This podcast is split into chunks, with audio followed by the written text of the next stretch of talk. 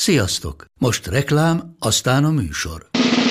A műsor, valamint az élményekkel teli utazások, személyre szabott ajánlatok és állandó kedvezmények támogatója a Molmove hűségprogram. Nyisd meg a Molmove appot a profilodba belépve, add meg a Sport TV promóciós kódot, és tankolj Molevo és Evo Plus üzemanyagjainkból 15 forint per liter kedvezménnyel. Ne feledd, a Sport TV promókóddal most még jobban megéri Molmove tagnak lenni. Vége a reklámnak, jön a műsor. Csak a diós, György, csak a diós. Jó van. Állé, állé. Azt hiszem ennyi a... Ennyi a... Jó.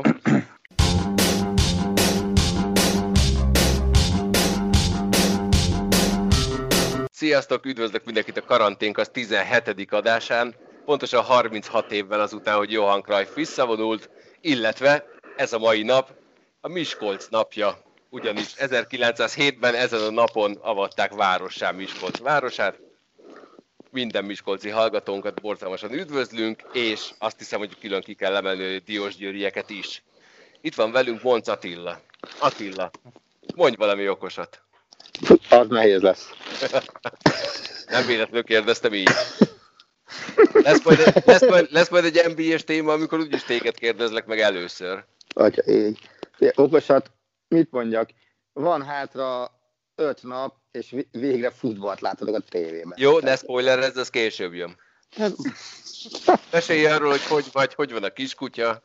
Kiskutya megvan, kiskutya szerintem a, a hugomék lakásának a környékére már elüldözött mindenkit, mert uh, egy személyes vegyes kórusban üvölt, hogyha nincs vele senki, és nem, nem játszik vele senki, és vonatkozik.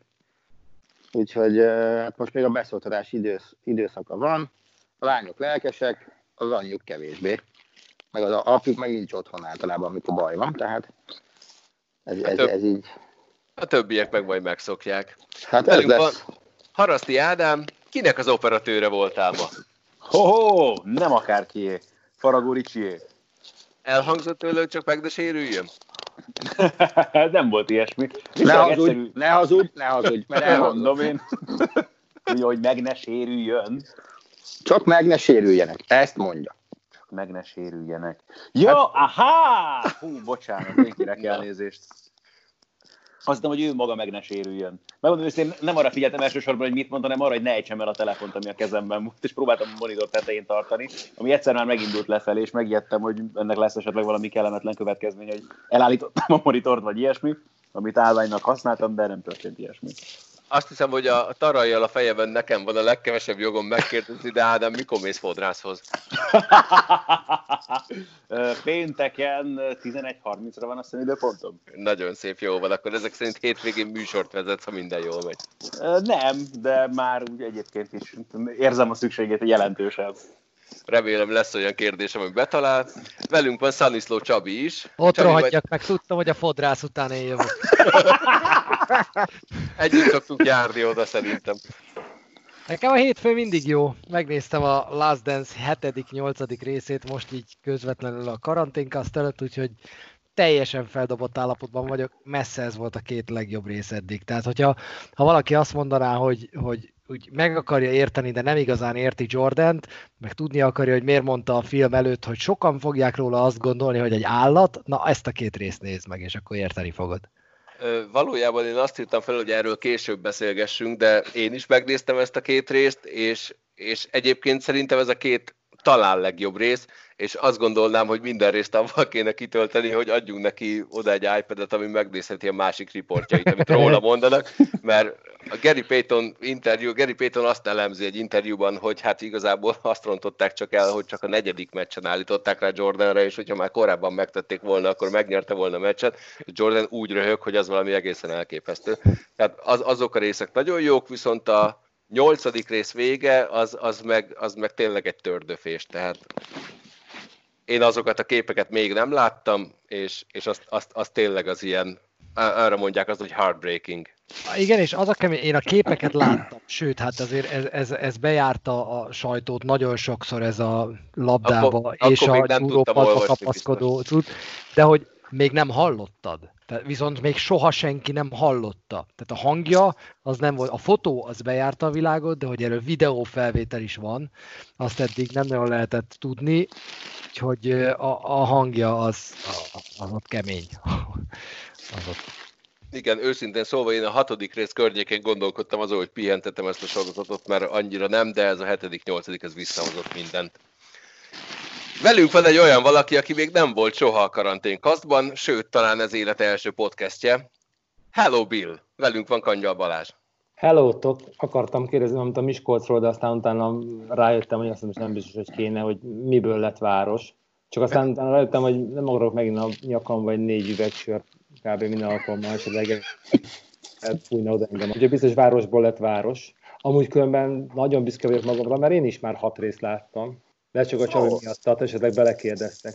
Ugye nem tudtam, valaki mondta, hogy ma már meg lehet nézni, de lehet, hogy már azért szerint akkor ezt már jó pár napja meg lehet nézni, 7 8 at nem, ma este megnézem. Ma, nem, ma, reg, ma reggel 9 Aha, de különben mm, kicsit úgy ellentmondó Gausnak nekem különben tetszik nagyon. Van egy tanítványom, aki borzalmas LeBron uh, rajongó, ugye én inkább azt mondom, hogy Jordan, és akkor mi ma is például hegyen a futásnál mondtam, hogy mennyire tetszik az új LeBron sorozat, és akkor kérdezte, hogy hol láttam, és mondta, ez a baj, hogy sehol. Különben ettől függetlenül tetszik ez a, ez a, ez a sorozat nekem is nagyon, nagyon, nagyon sokat lehet belőle tanulni, akár játékosként, vezetőként, nagyon, nekem tetszik, bejön. De akarták kérdezni is valamit Galus tőlem különben? Mert én nem vettem ilyen részt, meg még nem sincs ugye. Persze, hogy vagy Bill? Te, hogy, hogy, hogy töltöd a karantént? Nagyon intenzív napjaid vannak, erről talán majd később beszélünk, de most csak a karantén részéről beszéljünk. Család hogy van? Kisgyermek hogy van? Jaj, nagyon szépen köszönöm. A kisgyermek az tündéranyos pálmafával a fejletején járkál, csak már a fodrászokhoz visszatérünk. Ő még tud. Tegnap éppen nagy karanténban vendégségben voltunk, maradj otthon, de már ugye egy orvos barátomnál voltunk, és annyira jó van a pici, hogy úgy döntött az alvó macskának itt az ideje, hogy nyakára lépjen telitalpal direkt, nem véletlen. Úgyhogy összességében kb. jó telnek a napok. Zsófia kedvesen mit ül mellettem, és az ideg összeomlás határában a másodikos és a negyedikes tanyag folyamatos magyarázása után. Nagyjából így. De remélem ebben tette sokat tudsz neki segíteni. Nagyon, ma is el kellett szaladjak ide-oda, hétkor itthon voltam, mert az le kell a géphez, hogy kilenckor pontban Visszatérünk, visszatérünk meg arra, hogy hogy telnek a napjai, de először még szeretném üdvözölni Petúr Andrist, aki szintén itt van ma velünk. Szia Andris! Hello! Ciao! Andris, visszatérő téma a karantén király az utóbbi időben. Mostanában van bármi új dolog, amit még nem mondtál a karanténkazban erről? Nem hiszem, hát szépen haladnak a munkálatok, ahogyan egy sorozat producer erről beszokott számolni általában spoilermentesen. Túl vagyunk az első körön, tehát a 16-ból minden ki, akinek kellett, mind a nyolcan bejutottak a legjobb nyolcba, és akkor megvannak ennek megfelelően búcsúzóink is meg volt az első lányos csatánk is, két kézilabdással, Fodor Csengével és Krivinyi Kingával, most pont a mai nap termése volt, úgyhogy ezt is érdemes ezt megnézni, különös tekintettel gondolom én majd az átöltözős uh, játékra. Ezen kívül azt mondom, most egy földobott lábbal ülök a, a teraszon, mondjuk amióta nem kérdezitek, mi van a kerttel, köszi szépen, most kezdett kinőni a fű tegnap előtt, úgyhogy egy hónap után valami zöld megjelent a, a földszínen, és ami még érdekes, hogy a földobott lábam mellett van egy kis könyvhalom, ez egy Shakespeare összes, egy Reader Digest válogatást és a sör alapú ételekből készült szakácskönyv. Ez a három az, ami pontosan olyan magasságba teszi a tabletet, hogy jól föl tudom venni saját magamat a karantén király felvételén, és ez állandó tartozik a lesz a terasznak ez a három könyv, szigorúan ebben a leosztásban. A Reader Digest-en van a, a tablet, alatta van a sörkonyha, és legalul a Shakespeare adja a valódi tömeget, meg a magasságot, úgyhogy kb. így vagyok. Fű, könyvek és karantén király. Fú, még egy fontos kérdést nem kérdeztünk, bocsánat meg tőled, hogy milyen színű a stadion. Várjál már, hogy nézzem meg. A múltkor egyébként, hát most tök sötét, semminek nincs a világnapja. Ah. Semmi, a puskásból egy, egy körvonal látszik csak. Egyébként tényleg semminek nincs a világnapja, az Egyesült Államokban most van anyák napja, ezen kívül semmivel nem tudok szolgálni. Ez mondjuk a puskás világ. akkor. Ad is még egy kérdésem lenne, ezt a podcastet hétfő este vesszük fel, kedden este debütál a Torgelle versus Cvitkovics mérkőzés, erről milyen emlékeket őrzöl? Hát olyan emlékeket őrzök erről, hogy a két ember, aki iszonyatosan jóban van, talán az összes párosításunkból ők vannak egymáshoz a legközelebb, kb. három perc alatt elengedték azt a témát, hogy egyébként ez egy verseny, meg egy tévéműsor, és egy picit bele lehetett tagolni a két kitűnő futbalista, vagy nem egykori, de rövidesen majd egy, rövidesen azt mondhatjuk, hogy két egykori kitűnő futbalista pályafutásába és játékába, úgyhogy hát figyelj, szét, szétszedik egymást, olyan szinten megy a szivatás, tehát pontosan tudja a Cvitkovics Péter, hogy a, hogy a Sanyinak mik a gyenge pontjai, gond nélkül oltja őket az adásban, ezeket nyilván mi egytől egyik benne is hagytuk. A Torgele az folyamatosan osztja a Cvitkovicsot, azzal természetesen nem tud fejelni, fogalman sincs hány bajnoki címe van, és az egész egy ilyen, tényleg egy ilyen focistás, oltogatós, szivatós tudsz lehet, hogy mi a játék végeredménye, az most mindegy egyébként, de meg kell nézni, mert szoros, és amúgy ennyit még el tudom mondani, hogy mostanában minden meccsünk paromi szoros, és az utolsó kérdésnél szinte ilyen hirtelen halállal dőlnek el a továbbjutások, úgyhogy, úgyhogy ez a, ez a keddest, ez lévén én a magyar focival elég sokat foglalkoztam korábban egy ilyen 11 néhány éven keresztül, ez az én kicsi szívemhez emiatt csöppet közelebb áll, meglátjuk majd, hogy ki mennyire csípés. Én egyébként a Torgelle versus Cvitkovics mérkőzés alatt éreztem azt, hogy maga a vetélkedő az teljesen eltűnik a, a mögött, hogy ezek folyamatosan szívatják egymást, úgyhogy borzalmasan szórakoztató adásra számított, számíthattok. Így, így az, az, ezt mondom én is, hogy ez két perc múlva ez nem egy tévéműsor volt, hanem gyakorlatilag bekapcsolódtunk a Zoomon keresztül az ők ö, privát ö, párbeszédjükbe, amit mi próbáltunk egy picit terelgetni a játékokon keresztül. Ö, vicces lesz. Igen. Néha sikerül terelgetni, néha nem. Ez így van. Viszont Bill, akkor térjünk át a magyar sportra, és akkor kezdjük veled. Egy héttel ezelőtt kineveztek vezetőedzőnek. Gratulálunk ehhez, milyen érzés? Először vagy felnőtt csapat vezetőedzője. Igen, igen, én neveztem ki magam, ugye. jó. jó, hát a nagyok így csinálják. Igen, nem megszerettem volna később. Nem, nem érzem nagyon még ennek át így a, a súlyát, ugye az alapkoncepció az az volt, hogy két csapatunk lesz, és ugye az akadémiánál, amellett, hogy a szlovák csapatnak voltam az ügyvezetője, az akadémiánál dolgoztam az U18-asokkal is most már jó pár éve, és mindig úgy, úgy hát próbálkoztam finom erőszakkal beerőltetni egy-két fiatalt a, a szlovák csapatba, értető módon azért óriási volt a differencia a szint mondjuk a magyar utánpótlás a szlovák elit között, és így arra a megállapításra jutottunk a, a klubba, hogy jó lenne csinálni egy, egy utánpótlás csapatot is. Ugye az ERSZT-ben már két éve próbálkozunk saját utánpótláskorú játékosokkal felnőtt mezőnybe szerepelni, ugye mindig a csapatok valamiért elutasítják, ki tudja miért, és most hát egy kisebb trükkel, ugye a hockey klub szeretett volna már ebből szakmailag és minden módon kiszállni, mi viszont beszerettünk volna szállni, és így tulajdonképpen az ő licencükkel, az én szakmai koncepciókkal lett egy csapat, ennek lettem én ugye a vezetőedzője, utána annyira klasszul alakult itt a, a, a korona, meg a, az összes többi szuper dolog a gazdasági életbe, hogy, hogy egy csapatunk lesz, és akkor hát én maradtam a, a, ennek a sztorinak az edzője. Az alapkoncepcióban nem változtattam, hogy nem lesz, nem lesz külföldi játékosunk, csak magyar, tehát majd próbálkozunk minél többet fejlődni, és egy érdekes kihívás lesz biztos különben, de ugyanúgy nagyjából a csapatok a nagy része fiatalokban áll, úgyhogy az arcok nem nagyon változnak, csak a liga egy picit. Az, hogy nem lesz légiós, csak magyar, az, az, az mit jelent? Hogy néz ki majd ki az első sorotok? Tehát voltak válogatott játékosaitok magyar, ők maradnak, vagy de nem? Rutinos vagy, de rutinos vagy, de ezt senkinek nem szabad elmondani. Igyekszem. Ahogy elmond, lesz, nehogy elmond valakinek, hogy ki lesz, mi nem írtuk alá, meg még. Hát, mi, a, mi a terv? van szansz egy olyan, mondjuk, mondjuk három nevet, a, ugye a, a, a Brens Orbán, a Terbocs, meg a Sofron például. Ez, ennek van lehet, lehetősége. Abszolút például, de a nagyobb, nagyobb, nagyobb uh, inkább az, hogy, hogy, uh, mondjuk például lehet, hogy, hogy a kapuban Bál is lesz, egy kicsit ilyen mixelt lett a, a történet, nem ez volt az alap, az alap, amikor elindultunk, de így alakult, próbálunk a következő, ezt az évet teljesen másnak szentelni, és fölkészülni, hogy egy következő viszonylag erősebb bajnokságba el tudjunk megint ugyanazzal a projekttel menni, ugyanazzal a stábbal értelemszerűen nem velem, hanem majd remélhetőleg ugyanazok az edzőkkel, akikkel mentünk a Szlovákba.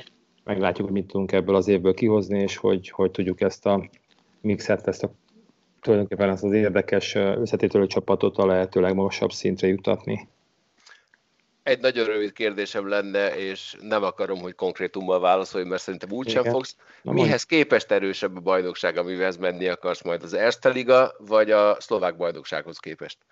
Szerintem, hát mondhatjuk, nem tudom, hogy hogy fogják hívni. Ugye egyszerű megválaszolom, hogy nem, tám, e, így felvállalom, még akkor is, hogyha lehet, hogy a tulajdonosok ma mindjárt akkor megbolondul a cset, de, de szeretnénk, szeretnénk az ebelbe eljutni a felnőtt ebelbe is.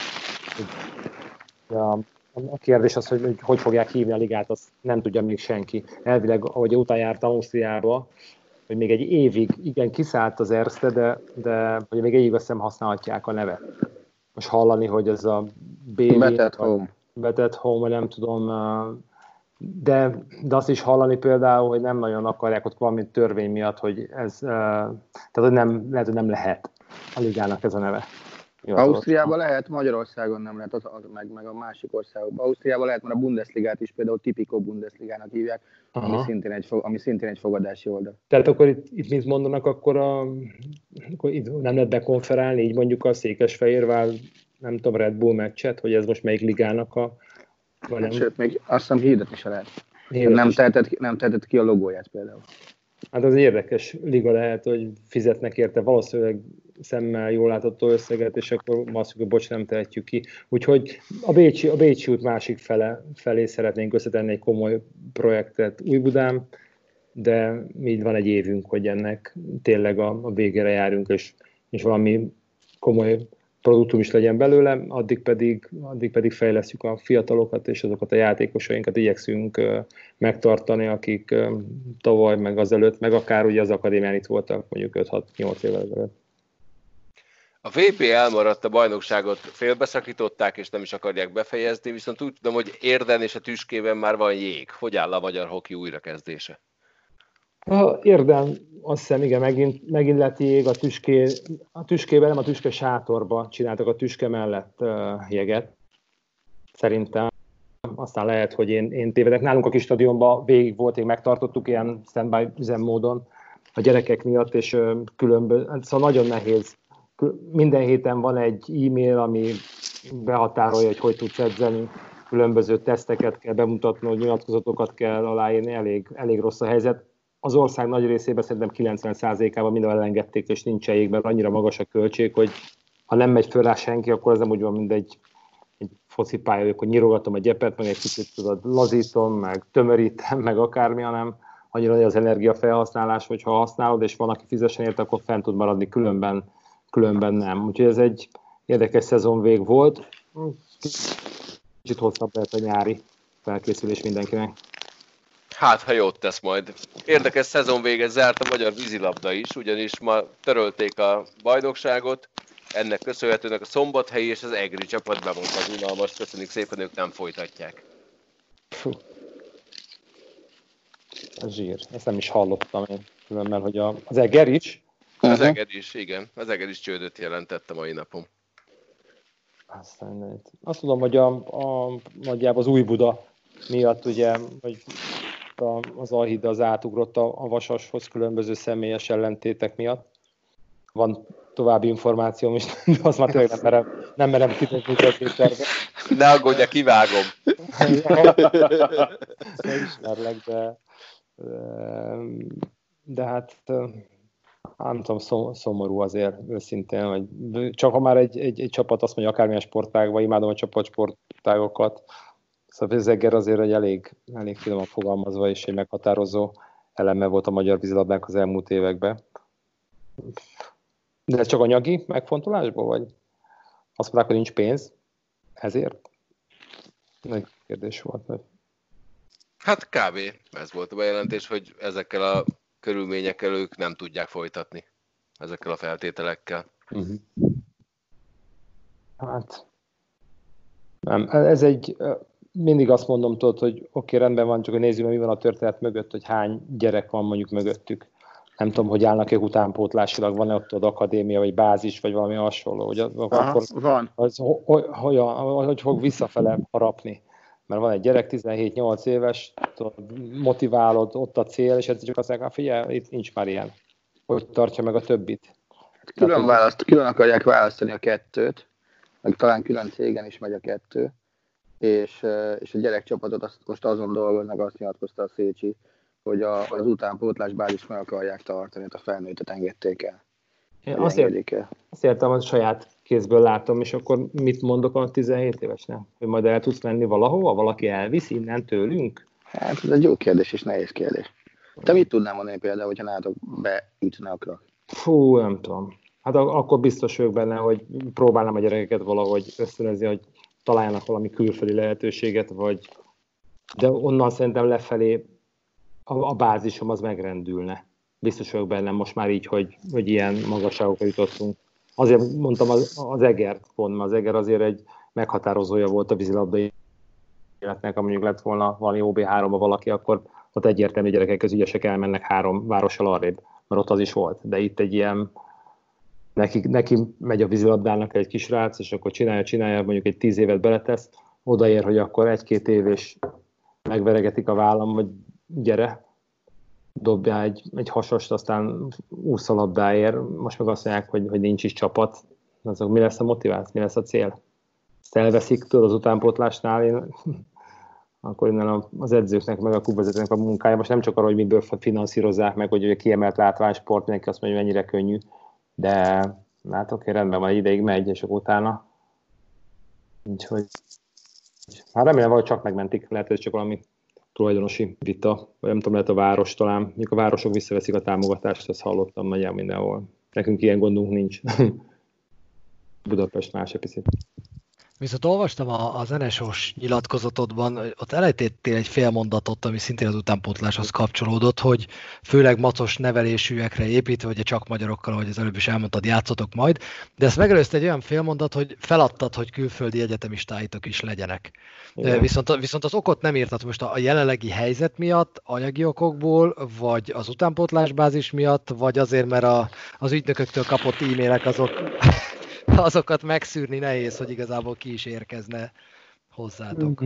Nem, szerintem ebből jól lehetne választani. Az alapkoncepció az volt, hogy szedett 11 darab srácot, akik, akik, akik nagyon ügyesek U20-ba és U18-ba, melléjük teszek 5 darab egyetemistát, hogy a hétköznapokon legyen kitől tanulni, és mégis azért valamiféle tartást adjanak egy ennyire fiatal csapatnak, azért felnőtt bajnokságban játszani más, mint utánpótlásba és uh, kialakítottunk a, a Mogyival, a Majoros Gergővel egy olyan koncepciót, hogy van ott uh, az a 20 fős keret, vagy 22 fős, meg a mi 22 fős keretünk.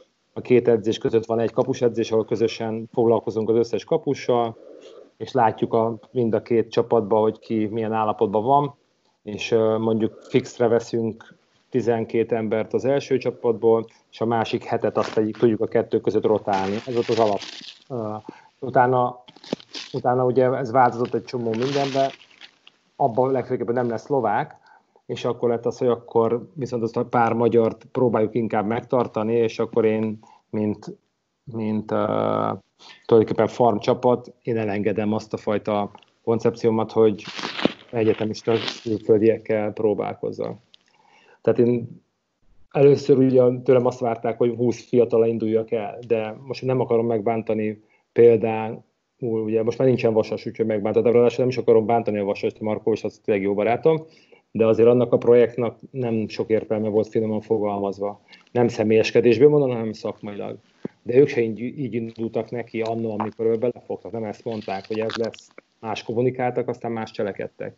Tehát a, abban nem, nem érdemes nagyon belefogni. Tehát valahol a hétköznapokon is kell fejleszteni a, a gyerekeket, nem csak az edző, tehát nem a, a godó munkáját uh, minősítve ezzel, mert nem ez egy rossz munkát végzett abszolút, hogy az ki fog, kitől fog a, a gyerek bizonyos dolgokat megtanulni uh, az edzésekkel.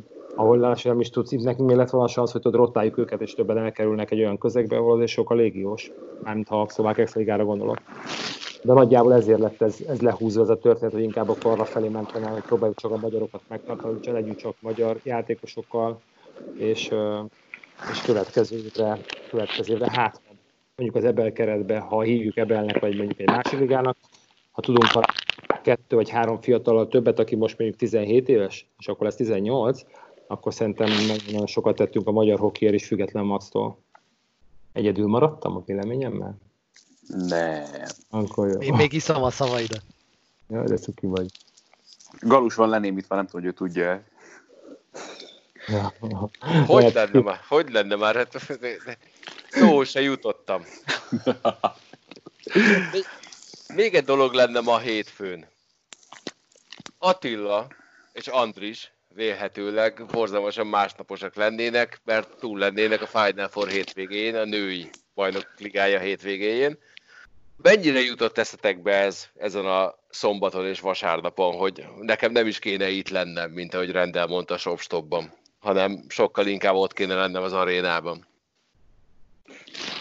Nekem nagyon, tehát nekem, nekem jöttek is az üzenetek, amiknek a tartalma az mind az volt, hogy egyébként tudod, Andis, hogy hol lennénk most? És akkor ez így ment egész nap, hogy, hogy ugye most hirdetnénk ki a bajnokok ligája győztesét, most kullognánk haza hullafáradtan, hogy a Players Partira összeszedjük magunkat, és igen, éjjel is lőtt SMS, hogy most már a világunkat nem tudnánk valószínűleg.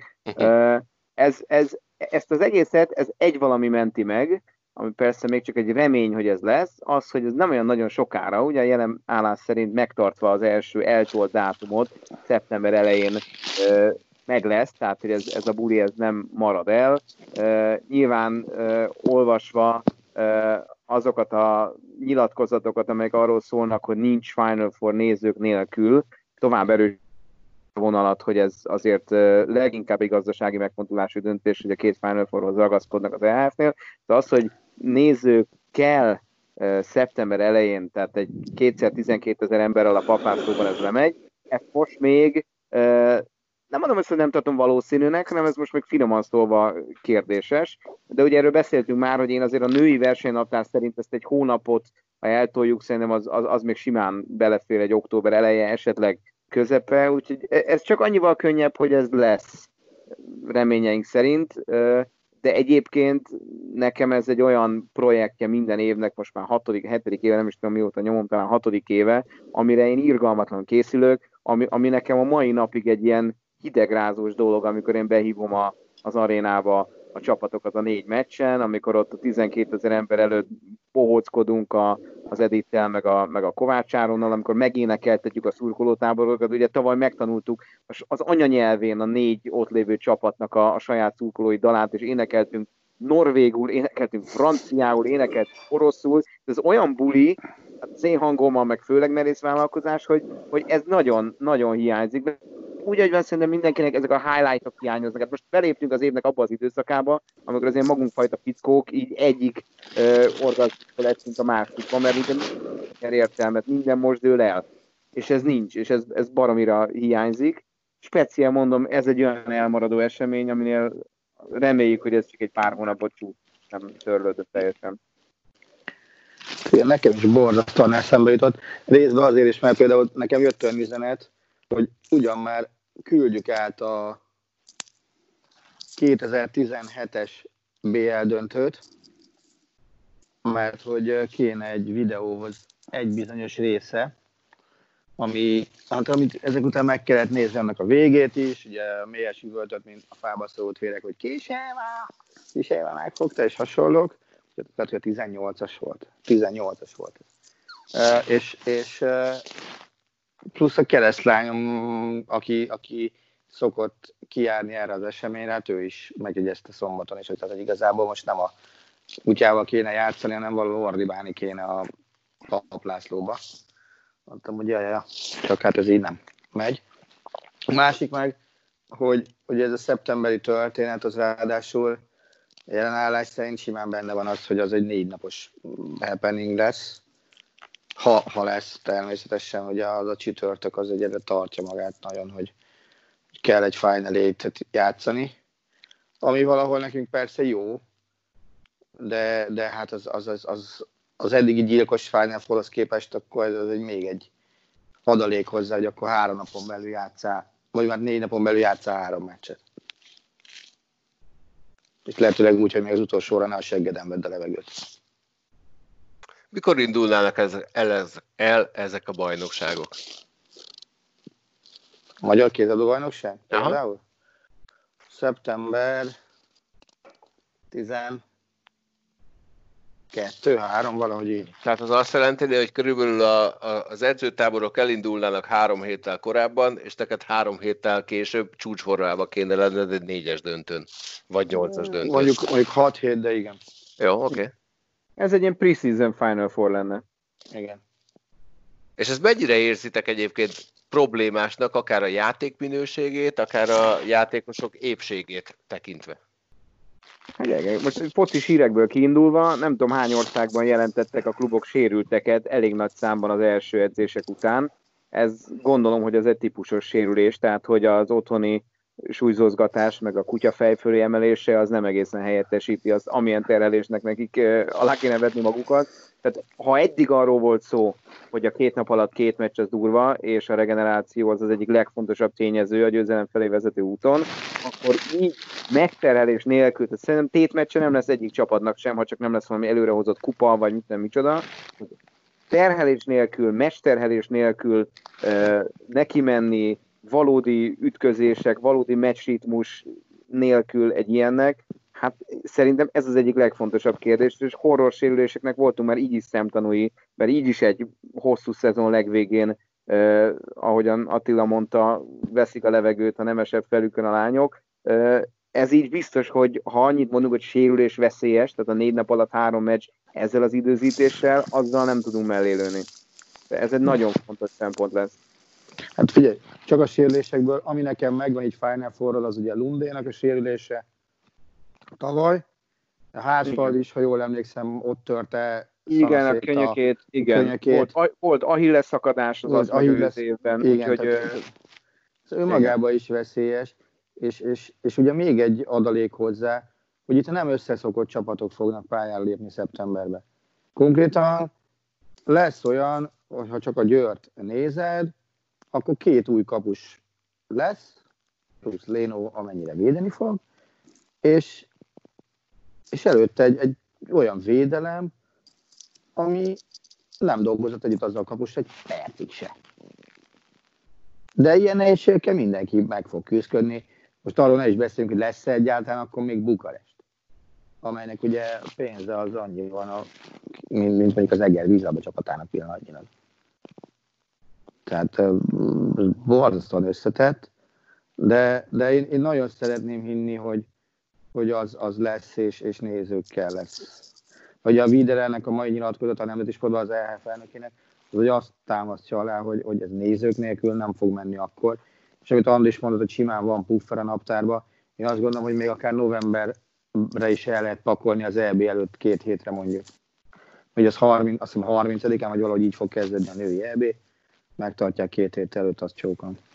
De sok szempontból minél később rendezik meg ezt az egészet, annál jobb, főleg olyan szempontból, hogy milyen lesz ennek az egésznek egyáltalán. Tehát mennyire fogják tudni komolyan venni a szurkolók egyébként is, és nem csak most, akkor, amikor lejátszák ezeket a mérkőzéseket, hanem majd utólag ugye valakinek odaadják ezt a trófeát, felkerül nevük a listára, stb.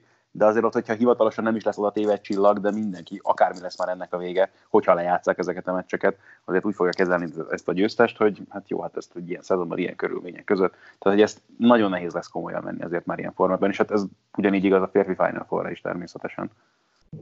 Hát ugye NBA játékosok közül van, aki azt mondja, hogy most teljesen mindegy, hogy min gondolkodnak, és hogy hogyan indítják újra az NBA, de hogy egy ilyen bajnoki tím az, az úgysem jelent igazi tiszteletet annak a csapatnak és annak a játékosok, azoknak a játékosoknak, akik megnyerik, és ha nem jár vele az a, az a morális ö, magasság vagy elismerés, akkor meg minek neki menni. Ugye talán NBA játékosok mondták hmm. ezt, és ez tök, yeah. Igen, ez Sekidolli nyilatkozta. Sekidolli mondta, szerintem, e, szerintem ez rohadtul nem így van. Tehát, főleg az NBA-ben nem így van. Tehát az a, abban a ligában, ahol mindenki elmondja, hogy az alapszakasz hosszú, szar, semmire nem jó, Hát most bocsánat, Igazán... most mondtátok, ugye a Les Dance hetedik része ezzel kezdődött, hát igazából a hatodik is ezzel ér véget, hogy ez a legkomolyabb szintű Michael Jordan maga mondja ki, hogy az alapszakasz az igazából lószar. Tehát a playoff a lényeg, azt kell megnyerni. Az alapszakasz az egészen más, és a playoffra kell készen állnod. Az ott múlik minden. Ugye az NBA-ben a 99-es pont az ő visszavonulása utáni ö, szezont szokták mondani, ilyen csillagozott bajnoki címként, de ami, ami ugye annyiból volt rövidebb, hogy 82 helyett 50 meccses alapszakasz volt, a playoff az ugyanúgy meg volt rendesen, akkor még első kör három, utána mindegyik kör 4-4-4 győzelemig, tehát ott igazából ugyanúgy 15-öt kellett nyerned, mint bármelyik másik csapatnak, Azért is mondják ezt, mert akkor a keleti nyolcadik Knicks ugye bejutott a döntőbe, hogy aztán ott kikapjanak, de, de alapvetően a rájátszáson múlik minden. Én, én, nem gondolom, hogy, hogy ez egy csillagozott bajnoki cím lenne, és megkérdezném erről LeBron James-t mondjuk, aki így 35 évesen azért, mert Shaquille O'Neal azt mondja, hogy ez egy csillagozott bajnoki cím lenne, értelme nincsen lejátszani, elveszít egy évet, és a következő NBA döntőjét csak 36 évesen játsza, aminek azért az ő esetében már van jelentősége. Nem csak azért nem hiszek ezekben a csillagozott bajnoki címekben, mert azt a 99-es speciál a Spurs nyerte, hanem egyszerűen annyiszor elmondják, hogy az alapszakasz hosszú, eseménytelen, szar, akkor a playoffot nyert meg. És azt ugyanúgy meg kell. Másrészt én még azt is megnézem, hogy a szurkoló milyen lelkülettel állna hozzá. Szerintem baromira örülne, hogy x hónap után eseményre mehet, és ott láthat ilyen szintű játékosokat. Nem biztos, hogy olyan szintű játékot, mint amit mondjuk láthatna fél évvel később, de szerintem az az öröm, hogy, hogy végre esemény van, az szintén fölülje majd elég sok mindent ott, és nem fogja őket érdekelni az, hogy hát igazából ezt májusban kellett volna, és, és, és, és más rendszerben. Ebben a krémában kérdezzétek meg az 1982-es Washington Redskins csapatát, akik azóta arról panaszkodnak, hogy miért a strike miatt rövidített szezonban sikerült bajnoki címet nyertünk, mert azóta mindenki azt mondja, hogy a mi, bajnoki címünk, mi bajnoki címünk nem ér semmit. Tehát ez, hát... egy, ez egy tényleg létező dolog, a rövidített szezon bajnoki címét, azt senki nem veszi komolyan kb. Hát jó, csak miért? Tehát hogy arról érdemes elgondolkozni, hogy miért, tehát ki nem veszi komolyan. És mert leginkább szerintem a Bilt érdemes megkérdezni, hogyha valóban nem egy ugyanolyan alapszakasz nyomsz végig, mondjuk ott nem tudom az nhl mi volt, az NBA-ben mondom 32-vel volt rövidebb, ugye ott még azért bejött az, hogy előtte lockout volt, és így aztán az átigazolások miatt egy picit máshogy alakult a liga. Meg nem felejtsük el, basszus, Jordan visszavonult. Tehát utána egy elég komoly üresség jött. Az egész liga is ilyen hirtelen lejtmenetbe kapcsolt megint, hogy akkor most mi történik majd Jordan után, de hogy utána viszont egy teljesen rendes playoffban nyerned kell 15, ma már 16 mérkőzést. Az nem hiszem, hogy könnyebb lenne, mint bármelyik másik szezonban. Ami, ami ennek szerintem a kulcspontja, az a, hogy egész évben arra készülnek a csapatok, hogy, hogy playoffba kerüljél. Ez a cél.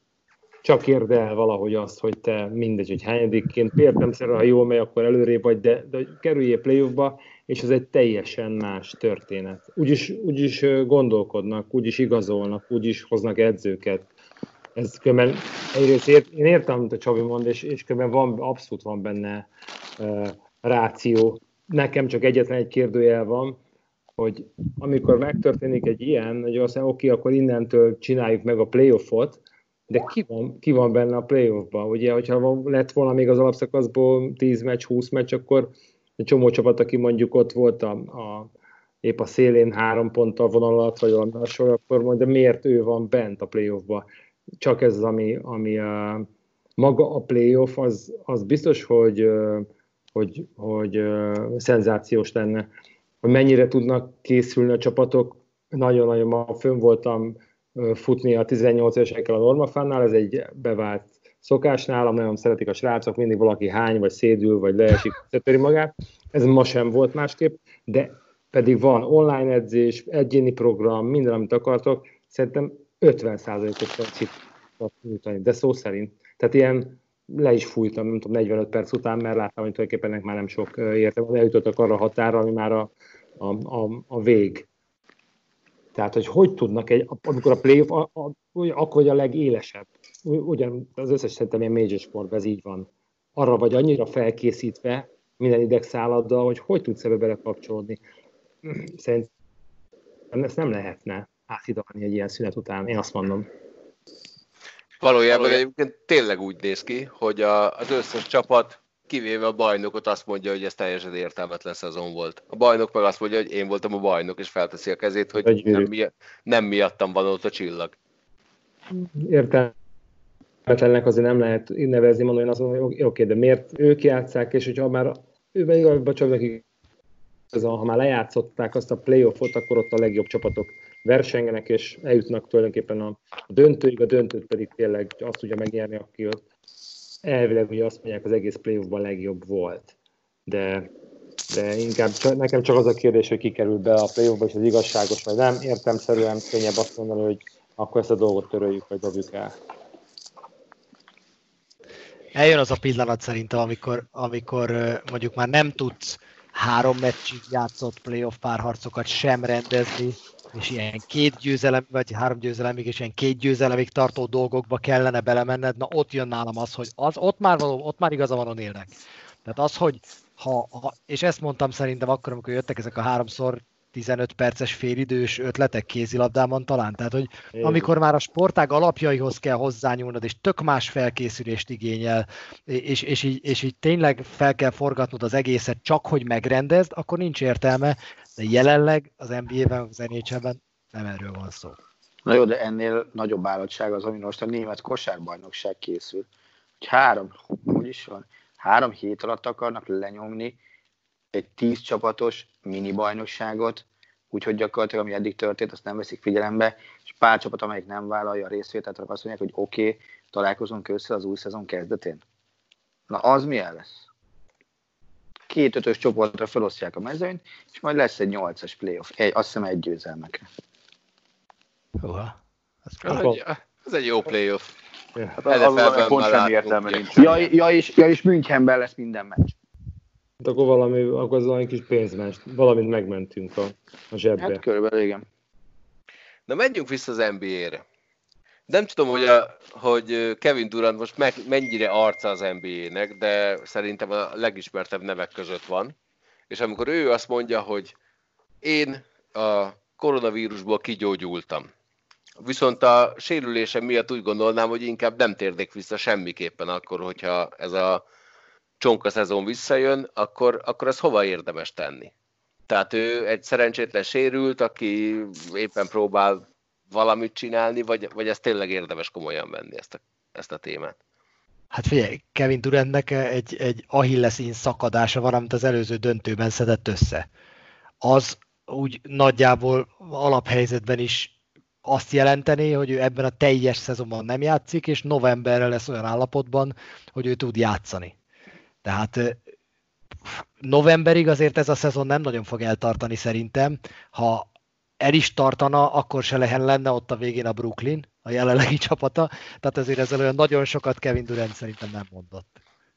Mert hogy nincs is értelme igazából, tehát pláne egy ilyen szezonért nincs értelme kockáztatni bármit is. Most teljesen független attól, hogy mit ér ez a bajnoki cím, vagy mit nem. Tehát egy ilyen sérülésből, pláne egy olyan embernek, akivel azért egyértelműen, mint nem véletlenül mondta Galus is azt, hogy az NBA egyik legismertebb arca. Nyilvánvalóan nem véletlenül vállalták be az ő szerződtetését Brooklynban is úgy, hogy pontosan tudták, hogy egy évet biztosan nem fog tudni játszani, tehát ennél jobban vigyáznak, vigyáznak rá, ez biztos. Ugye, Csabi, ilyenkor egyébként Durant kapja a fizetését a Brooklyn-tól? Vagy hogy ilyenkor neki, hogy egy év kiesik, akkor ilyenkor nincs lóvé? Szerintem ő kap fizetést, hogy ezt mennyire a Brooklyn, meg mennyire egy biztosító állja, azt nem Aha. tudom, de szerintem kap fizetést. És a szerződéséből ez az év ez leketyeg, tehát hogy nem tudom, Le. két, két éves szerződés között a Brooklynnal, és akkor még van neki egy, és utána, hogy kezdi csókolom, ahova megyek, ahova akarok. Le, így van. Aha. Mennyi kavuk sérülés jelentés lenne, hogyha nem így lenne? Hú, de fáj! Hú, de fáj, vegyél egy évet, köszi! Általában, hogyha van lehetőség, különben ez mm, a azok a játékosokra is vonatkozik, akik mondjuk eljönnek, például vállalnak egy világbajnokságot, nem feltétlenül kosárlabda, mondjuk jégkorongba, így Durantre próbálnak célozni, hogy, hogy a fizetésére kötnek biztosítást. Tehát a, a klub fizet a biztosítónak, ha bármihol ilyen módon kiesik, akkor onnantól nem a klub fizeti őt, hanem a biztosítótól kapja ugyanazt a bért, ami megállapodtak. Volt, Magyarországon is lehetett ilyet kötni pár évvel ezelőtt, egy évig volt, hogy második, aztán utána ezt beszüntették. de azt hiszem, hogy Észak-Amerikában így van. A Duranten 29-30 év környékén van majd maximum. 31. Meg, meg Cáfa 31. Szóval azért ez így, így elég rizikos az ő szempontjából, meg aztán végképp. Tehát mire kockáztasson egy ilyen lehetséges, hogy hogy sül el? Igazán van valahol. Szerintem igazából csak, csak az NFL az, ahol lehet így átstruktúrálni szerződéseket, nem? Tehát ott még kiszúrhatnak veled, ha, ha megsérülsz, de az NBA-ben biztos, hogy minden, tehát ott minden szerződés garantált, hogy aztán azt a klub fizeti, vagy a biztosító vagy... fizeti, az szerintem akár klubonként is eltérő, de ezt már nem tudom. Az nhl is pont így van. Ha egyszer megkötsz egy rossz szerződést, akkor utána próbálkozzál továbbadni ezt a játékost valakinek. Valakinek, ja. Vagy sikerül, vagy nem. Azt akartam tőled kérdezni, Bill, hogy Lundqvist szerződését most kifizeti a Rangers, vagy a biztosító? Hát, ez egy, ez egy jó kérdés. Hát valahol, valahol ugye sajnálom, de két ilyen backup akik most már nem is ők a backupok, hanem Igen. ugye ő lett, a, ő lett a hármas, hát azért más egy, egy ilyen játékos esetében, aki, aki talán lehet, hogy a Csavérben tényleg jobb ezekben a sztorikban, ilyen jogdíjak és hasonló, hogy mit tesz hozzá mondjuk annak a franchise-nak az értékéhez, hogy ő ott van. De nem tudom, mennyi, mennyi céget vagy mennyi támogatót lehet mondjuk az ő nevével még mindig behúzni, akkor is, hogyha a jégideje az mondjuk az egy hatodára esik például. Ebben nem nagyon látok bele, de szerintem ez egy, ez egy érdekes szegmens ennek az amerikai sportnak, hogy van egy része, ami ténylegesen tud, azért az látható, bármennyire szeretem meg. Már én is azt mondtam, hogy meg kellemetlen. A másik, mondjuk zseniális a két fiatal gyerek. A két Igen. elképesztő, elkép, a kettő. Nagyon belenyúltak, de hogy itt van egy ilyen ikon, vagy egy nem is tudom, hát hogyha erre a polgármesternek jelentkezne, akkor lehet, hogy lenne sansza különben a, a választások. Biztos, hogy lenne azért jó pár szavazata. Hogy mit csinált egy ilyen palival pont, hogy akkor most szerintem ki lehet gazdálkodni abba, vagy ki lehetett gazdálkodni. Most mi lesz ott New Yorkban, azt nem tudom. Hát igen, a szezon egy harmadában játszott, 8,5 millióért. Ez nem, nem tűnik jól dílnek. Attila, találtam egy tévát, ami neked nagyon jó lehet, vagyis hát nem is én találtam, hanem Vajdra, Vajda András hallgatónk, miszerint a Tinder miatt játszanak jobban idegenben az NBA játékosok. Attila, mikor Tindereztél utoljára? Azt hiszem, hogy soha. Oh. Valójában nem tudom, miről maradtál le. Valójában Vajda Andrásnak azt ígértem meg, hogy Csabitól kérdezem meg ezt a kérdést, annak tényleg sem értem nem lett volna. Én egyszer hallottam a Baskártól, hogy a Sanyi mellette tinderezett. Ennyi a kapcsolatom a Tinderrel. Én egyszer Londonban voltam a Márkal, és egy kocsmában a Márk mellettem tinderezett, és viszont mondtam neki, hogy add ide a telefonodat, mindenkit jobbra húzok. Szóval, mennyire lehet ez tényleg igaz, hogy idegenben szabad szexuális kapcsolatokkal az NBA játékosok jobban játszanak, mint hazai pályán, a hazai, csapat, a hazai közönség támogatásával? Vagy ez a cikk, ugye, amiről beszélünk az egésznek a témája volt, hogy eleve azt feszegette, hogy kevésbé jelent hátrányt az idegenben szereplés, mint a korábbiakban, és erről sokat beszélgettünk egyébként az utóbbi években már itt a nemzetközi foci kapcsán is, akkor még a Tindert meg az egyéb dolgokat nem betettük fel ezzel kapcsolatban, de nyilvánvalóan annyi minden változott az utóbbi 20-30 évben, egész egyszerűen csak a technológiai fejlődés miatt is, és ugye ebben a cikkben is benne van, hogy például már nem kereskedelmi járatokkal, vagy hagyományos járatokkal közlekednek a csapatok sem, hanem a saját chartergépeikkel már, ami nyilván sok mindent megint csak leegyszerűsít, meg könnyebbé tesz a számukra, de hogy egyébként elmondhatjuk tényleg a nemzetközi fociban is, hogy egyre kevésbé jelent már hátrányt az idegenbeni játék, pláne az képest, ami volt mondjuk a 60-as években, ugye ez is nyilván egy sokkal másabb helyzet már, mint volt akár csak tényleg a 90-es évek végén. Ez meg, hogy ugye ez az a cikk alapvetően arról szól, hogy mennyivel fogják jobban vissza magukat, és nem csak a Tinder volt itt ebben a lényeg, hogy könnyebben szerveznek le maguknak esetleg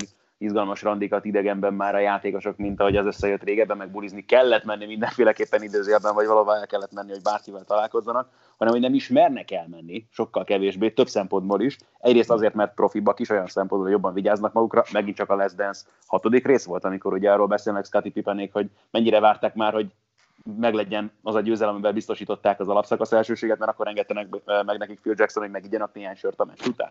Tehát ugye ezt képest, amikor Jordan elkezdett játszani, még az öltözőben is ittak, meg ugye itt a cikkben is azt írják, hogy a 70-es években George Carlin még azt gondolták, hogy ha sört isznak a szünetben, az jó, mert hidratálják magukat. Szóval... Miért nem így van? Biztos. De a lényeg... Erre építjük az Ultra Balaton. Egyébként igen. De a lényeg, hogy ez az egész elsősorban nem mernek menni a játékosok már szórakozni, egész egyszerűen azért, mert amíg mondjuk 30 évvel ezelőtt, ugye ez volt az, az eklatáns például a sztoriban a Charles Barkley féle eset, amikor áthajított valakit egy üvegajtón, hogy arról ma millió videó jelenne meg azonnal a Twitteren, az Instagramon, a Snapchaten, bárhol, és centire pontosan, vagy másodpercre pontosan, hogy mondjuk arról is, hogy Michael Jordan Atlantic City-ben olyan este 11-ig volt kaszinózni, vagy éjjel fél háromkor jött ki, és fél részegen ment haza. Bill, gondolom neked nincs ilyen történeted, de azért mesélsz egyet? Én, én tudok mesélni ilyen sztorit, nem... Ugye hát én teljesen más vagyok, meg úgy most itt a nappaliban nincsen senki. Úgyhogy mondhatnám. De... Meséld el azt, amit láttál másoktól. Na, az, Elborzadva volt nézte. például, akkor ugye könnyebben, könnyebben figyeltem ezt a, ezt a történetet, akkor már sportvezető voltam, 2013 Korea. És ott, ott uh, volt rá precedens erre a történetre, és uh, nem volt az, hogy a vezetőedző uh, két órakor még ott ezért nézelődött jobbra-balra társaságomban lenne a, a, a halba, hogy ki mikor jön vissza. De ez akkor, akkor nagyon újdonság volt ez a, ez a sztori, ez a Tinder, és ott volt egy, egy talán két játékos, akinek ez már a telefonján fönn volt, ez az alkalmazás. De saját tapasztalatom ebben, ebben nincsen, mert túl ismert vagyok hozzá. Igen, az Ancsi ilyen is ezt mondta. Ah, egyen meg. Túl sok lenne a, túl sok lenne a meccs, hogyha Ó, kell. miket. Az a baj, jó, van- Van erre egy, egy, egy, egy szenzációs mondás erre a sztorira, hogy, hogy ő mit csinál, kicsit ez, kicsit az, de ott um, keverte a, a, a férfi-női nemiséget, és ez egy ilyen örök, örök, örök ez, ezt tényleg nem merem elmondani. Jó kezdődik. Igen. Kicsit Szóval ez, akkor ez- ki, akkor most ki, kivel van, Jani? Ja, ja, értem. Akkor hol is vagyok? Tehát, hogy igazából valahogy úgy volt a sztori, hogyha az összes fontos alkatrészt így fölírjuk egy-egy cetlire, ezt így egy marokba vesszük, és földobjuk a levegőbe, és így a, fel, a földről felvétel sorrendjébe felolvassuk, körülbelül úgy lehetett, nem? Kb. Nagyon fiatal voltam. nem ismertél, nem ismertél oda nézni. Na hát. Hát jó. Hát Akkor van, van, van tanulsága ennek a cikknek egyébként, tényleg. Tehát, hogy kevesebb utazás, udvarlás az nincs az éjszakában, ez a nettó két órás spórolás, azt hiszem a cikk szerint. És a, a profik úgy csinálják, ami- amit az Ádi mondott, hogy, hogy ad 10 10-20 dollár a recepciósnak, és akkor nem, hogy a, nem, hogy a hotelbe jön a lány, de már a szobában vár, mire te visszaérsz a meccsről. Így csinálják, az a legnagyobb profik. De mi van utána? Hogyha ez nem egy, ugye csak azt látod, hogy érdekes módon húzzák jobbra-balra, és utána meg csak dobálják a pereket, hogy mindenkit megerőszakoltak. Tehát ez így, már mint ilyen NBA szinten, nyilván a civileknél ilyen veszély azért nem nagyon merül föl, de azért az elég kétélű sztori tud lenni. Nem? Hát mi az, hogy? Hát meg, de egyébként az meg a másik, hogy tehát egy, ez, van egy olyan érzésem, hogy azért ezt is sikerült profi szintre fejleszteni. Tehát, hogy arról beszélnek például ebben a cikkben, hogy ugye Miami-ban bejáratott emberük van a játékosoknak, aki leszervezi akár azt is, hogy melyik klubba viszik őket, ahol egyből a föld alatti terembe mennek, és már csak azok jutnak beleve tarara. Tehát, hogy ez is egészen biztos vagyok benne, hogy majd, hogy nem iparág alapul már arra, hogy hogyan oldják meg tényleg a, a very, very important personoknak a szórakoztatását. Hát én voltam Miami-ba, de Budai Zolival aludtam egy szobába. Merre húztad? Valamit rosszul csináltam. Rá ezt lehet, hogy a Patrik szervezte le neked akkor így, nem? Nem, a Patrik más szervezet volt, de lépjünk tovább. De Attila, van még a Tinteres témához hozzáfűzni valód? Egy iparág, iparágban ez a küzdősportokban is így működött már a 2000-es évek elején is. Amit az Ádi mondott, tehát ott is meg volt az, hogy Igen. Attila, elment a hang. kinek, Igen, elment, elment a hangod. Ki volt Elcsuk, meg? elcsuklott. hát elcsukta. Hogy is volt? Régi szép időkben, jaj. Az az. Szóval? Tényleg, tehát minden sportágban mm, volt ennek olyan iparági jelleg, amit az Ádi mondott az NBA, vagy, vagy a Csabi az NBA-vel kapcsolatban. Nem csak csapatsportban. Hogy? Hogy, hogy ilyen iparágban szervezték a sportolóknak a szabadidős elfoglaltságot. Hát jó, hallom Attila, erről nem nagyon akarsz beszélni. Biztos fájó sebeket tépünk föl. De beszéljünk arról, ami viszont már megtörtént. Úgyhogy előhozzuk a karanténkaszt Voldemortját, UFC 249. Megtörtént a hétvégén, én nem sok mindenre emlékszem, de annak örültem, hogy vége lett. Ö, egy nagyon-nagyon furcsa gála volt ez az egész egyébként, ami, ami egyfelől pozitív volt és negatív. Negatív volt az, hogy nem volt néző, viszont pozitív volt az, hogy nem volt néző, mert nem volt az, hogy bármilyen bekiabálás, vagy bármi befolyásolta volna azt, hogy nézd. Tehát ott tényleg két embert láttál verekedni, már ha érdekel téged az, ahogy verik egymást. Látta bárki közületek? Hát ilyen félszemmel oda kapcsoltam, az ismétlés ment itt valamelyik délután. Ismétlést én meg hajnalba kerek, hogy élőbe Én csinálom. láttam. Tehát te is csak az utolsó két meccset. Ez így van. Láttam, Pistának írtam is SMS-t, hogy mit mondott a Szejudo, ne, de a Szejudo a meccs után, és a délután négykor visszahívott, hogy el a telefont elfelejtettem bevinni a, az alámondóba, és különös egyéb problémáim voltak azokban a pillanatokban. De köszönt, köszönöm szépen az információt. Hát jó. Bárki látta a UFC 249-et? Én Az meg az utolsót megnéztem csak, a Ferguson. Uh-huh. De azt is csak a Habib miatt. ja, mert ő nem játszott, jó. Uh-huh. Nekem az Enganu volt az, aki, aki egyébként egy ilyen borzalmasan pozitív meglepetés volt, hogy ahhoz képest, hogy egy évvel ezelőtt hol volt, hogy onnan hogy szedte össze magát így. Az Engano meccset imádtam, mert 20 másodperc alatt vége volt.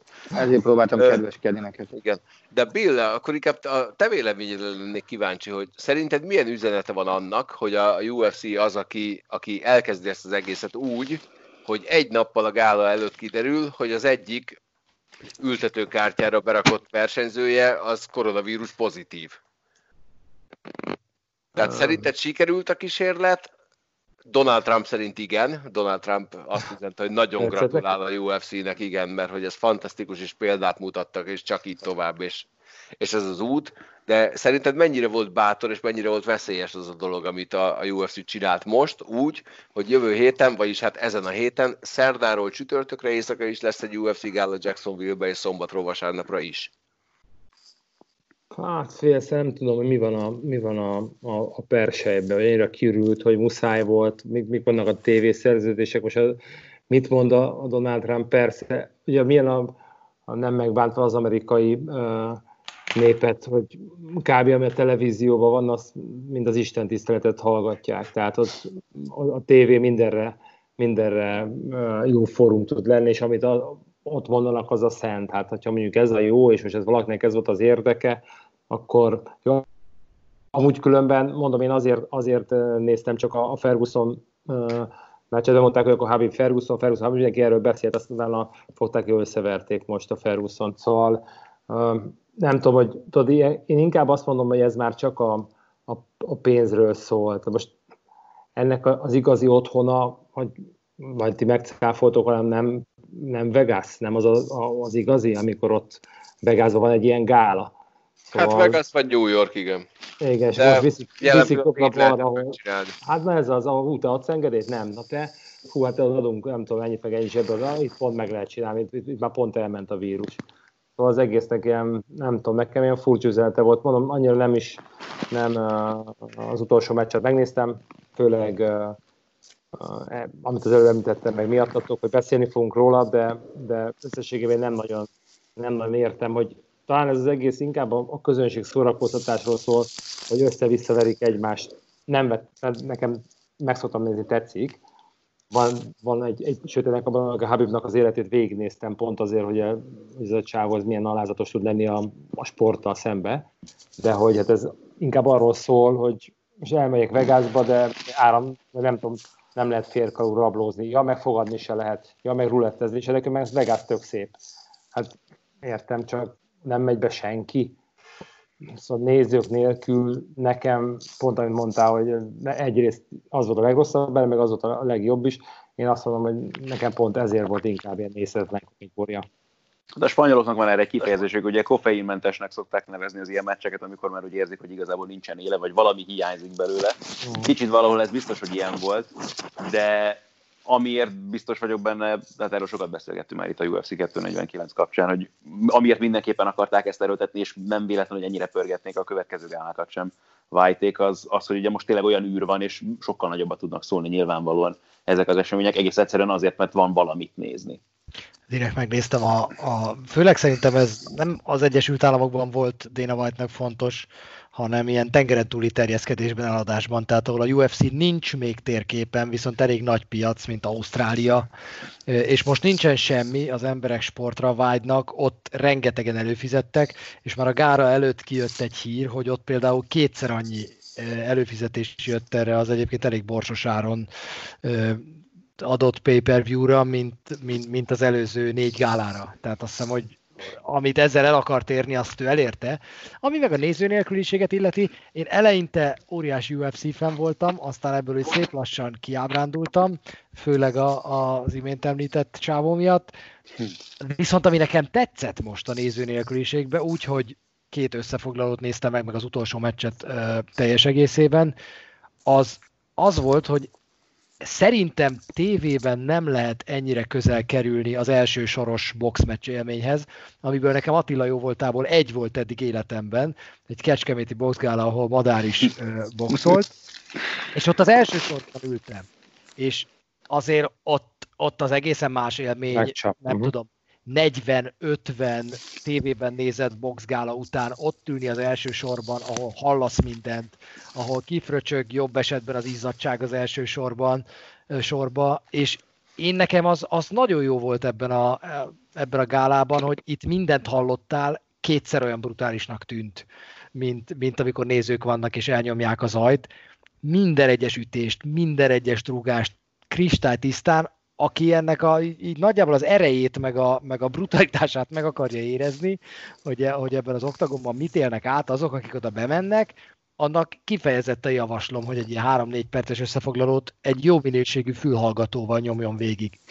Kétszer olyan erős, mint hogyha tévén nézőkkel megspékelve néznie meg egy gálát. Iszonyatosan durva. Szerencsére a monitor előtt a vér nem fröccsent rám, ennek kifejezetten örültem. Hétvégén újabb projekt indul el. Attila, hogy áll a Bundesliga újrakezdés? Hát, minden halad. Normális. Mederben amennyire lehet a... Úgy érted normális, tehát Dresdában mennyire normális a meder? Figyelj, az, tehát az ilyen megmondták előre, hogy biztos, hogy nem leszünk fertőzésmentesek, biztos, hogy, hogy lesz olyan, hogy, hogy találunk egy vagy több fertőzött a csapatokba, és akkor a helyi hatóságra van bízva, hogy csak a fertőzött játékos megy karanténba, vagy az egész csapat, de van tartalék a rendszerben időben. Oké, okay, Hiszen... tehát, tehát az történt, hmm? hogy hétvégén indulna újra a Bundesliga és a Bundesliga 2, és a Bundesliga 2-ben szereplő Dinamo Dresda játékosai között pozitív mintákat találtak, így az egész csapatot 14 napos karanténra zárták be. Így van. És ugye ez azt jelenti, hogy az első két fordulóban nem fognak tudni játszani. Nyilván, hogyha a választani kell, és majd a liga adott esetben választásra kerül, választás elé kerül, akkor, akkor biztos, hogy a másodosztályt fogják elengedni, nem az első osztályt, de egyelőre egyiket sem engedik el. Igazából ma olvastam egy, egy jegyzetet ezzel kapcsolatban, azt írják, hogy Christian Zeifert, ő ugye a liga ügyvezetője, teszi a dolgát, hiszen ő azt mondja, hogy a koncepció működik, transzparensek vagyunk. Tudtuk, hogy lesznek betegek, megvan rá megoldásunk, és igazából baj majd akkor lesz, hogyha élvonalbeli csapat kerül terítékre, és azt az élvonalbeli csapatot Dortmundnak vagy Bayernnek hívják. Addig, addig nem tud lenni olyan, ami, ami miatt arról beszélgetnének, hogy fejreállt az egész történet. Hát a Bayern azt hiszem nem olyan nagy baj, mert akkor legalább lenne valami izgalom a bajnokságban, nem? Figyelj. Nem kell válaszolnod, csak kérdeztem. Izgalom így is van. Másrészt a Bayern már most azon nézé, hogy mekkora köcsög az UEFA, hogy csak augusztusban hajlandó folytatni a BL-t. akkor ők mit fognak csinálni a teljes júliusban. De ők ugye azt mondták, hogy augusztusban mindenképpen folytatják. Mármint a BR-re gondolsz? Igen. Hát egyelőre mindenki azt mondja, hogy mindenképpen folytatni akarunk mindent. Az angolok is ezt mondják, meg a spanyolok is, mindenki.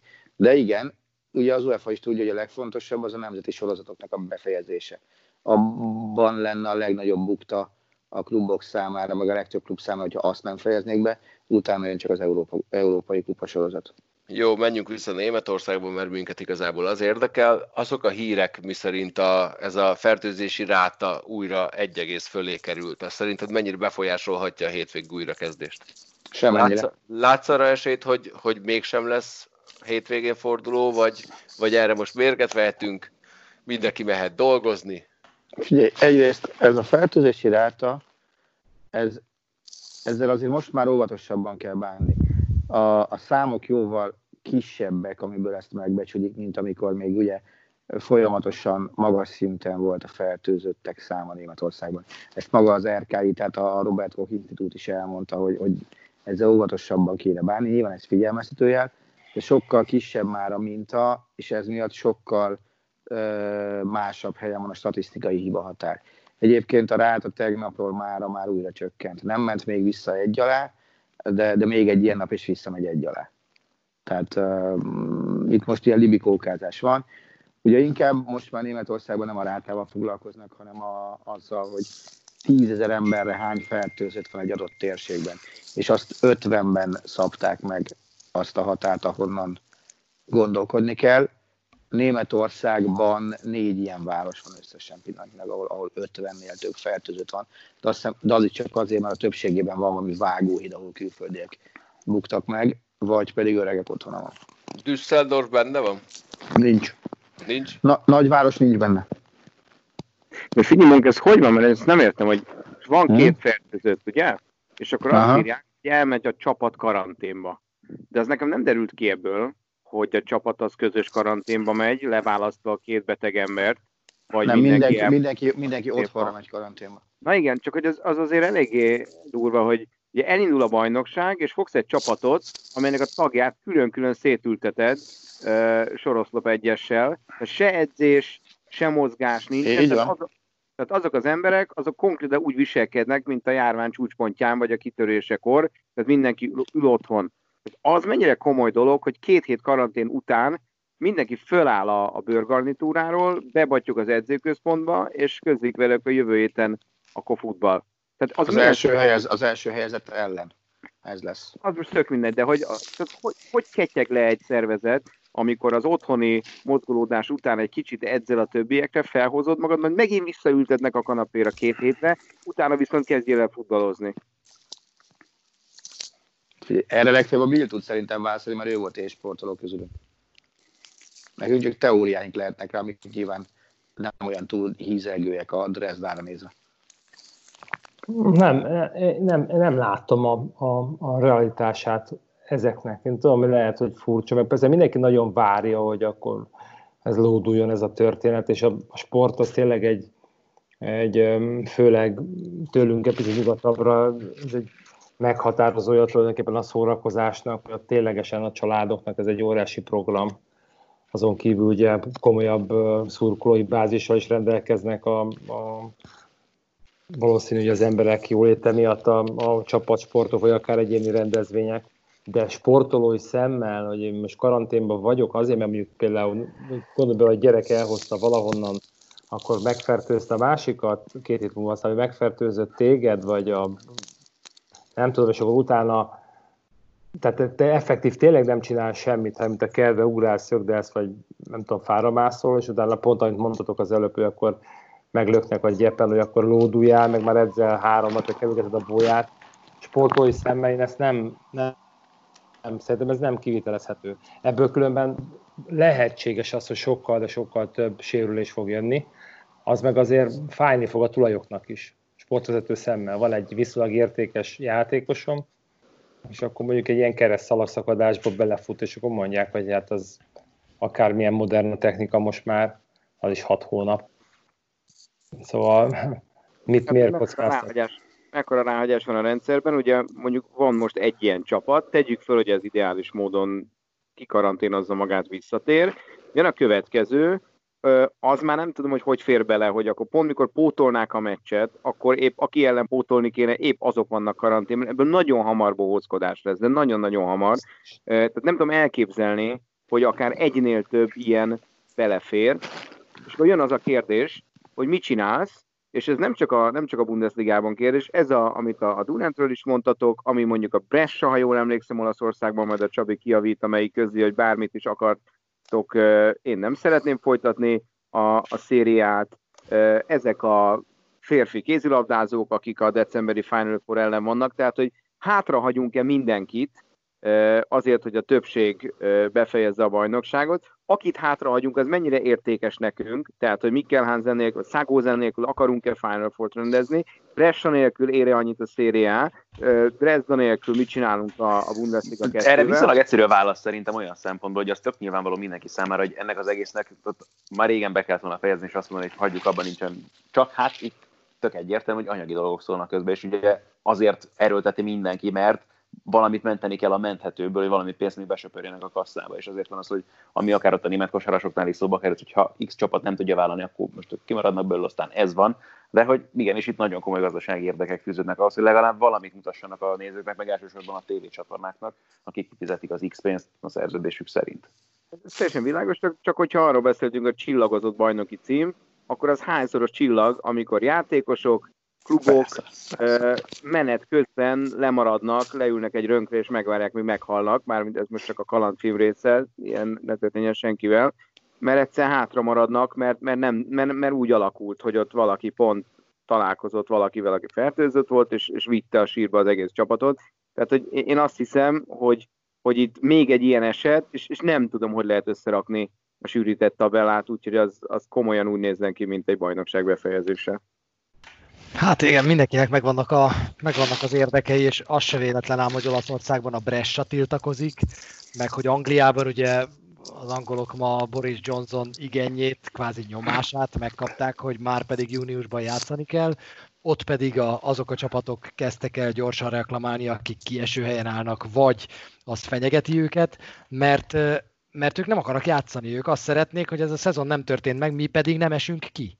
Tehát ők ezért mondják ezt, hogy ők jövőre is szeretnének még a szériában, meg a Premier League-ben játszani, mert nem akarnak kiesni, akkor inkább legyen egy új bajnokság teljesen tiszta lappal, és teljesen érthető, amit mondanak. És miközben én is azt mondom, hogy már annyira várom, hogy legyen foci, én, mint futball szurkoló, reszketek attól, ami jön a következő hetekben, mert mert ez az első olyan döntés, mióta ez a szara nyakunkba borult, amit a politika és a szakemberek, a virológusok, meg a gazdasági szakemberek, meg ezeknek a kluboknak, ligáknak a vezetői először hoznak meg higgadtan, úgyhogy nem a pánik vezérli a kezüket, gondolnám én. Mert bezárni valamit a pániktól, meg félve a következményektől, nem mondom, hogy könnyű, de az egy döntés, amit még az adrenalin hoz. Újra nyitni valamit, az viszont, hogyha sikertelen, ahogy az Andris mondja, és szerintem is van erre esély, az viszont már rengeteg csapatot, rengeteg ügynökséget be fog dönteni. És akkor viszont egy egészen más világ következik, úgyhogy szerintem a következő hetek, egy-két hónap lesz az, ami igazából eldönti azt, hogy akkor itt lesz egy nyugodt újraindulás, és pár bajnokságot lejátszanak, pár bajnokságot idő előtt befejeznek, vagy pedig ez az egész hamvába hol, és akkor ami egészen új világ vár ránk majd ősztől, téltől, 2021-től. Na most, most kezdődik a tánc szerintem. Darth Vaderként szuszogó Attillát kérdezném, hogy ő mit vár ettől. Az újrakezdéstől. Nem szuszogtam, de Ö, jó, boldog okay. vagyok. Én, én csak azt mondom, hogy valaki gyógyszeres dobozzal zörög, vagy nem tudom mi történik, nem tudom mi, de Mindegy, én az újrakezdéstől alapvetően futballt várok, és, és valamiért én nem vagyok pessimista. Tehát szerintem az, e- az élvonalban nem lesz olyan csapat, ami, ami, ami mondjuk közös karanténba kerülne, remélem nem az első fordulóba cáfolnak el. Valójában pessimista én sem vagyok, csak nagyon tartok tőle, hogy ez, ez azért még korai nekem egy kicsit.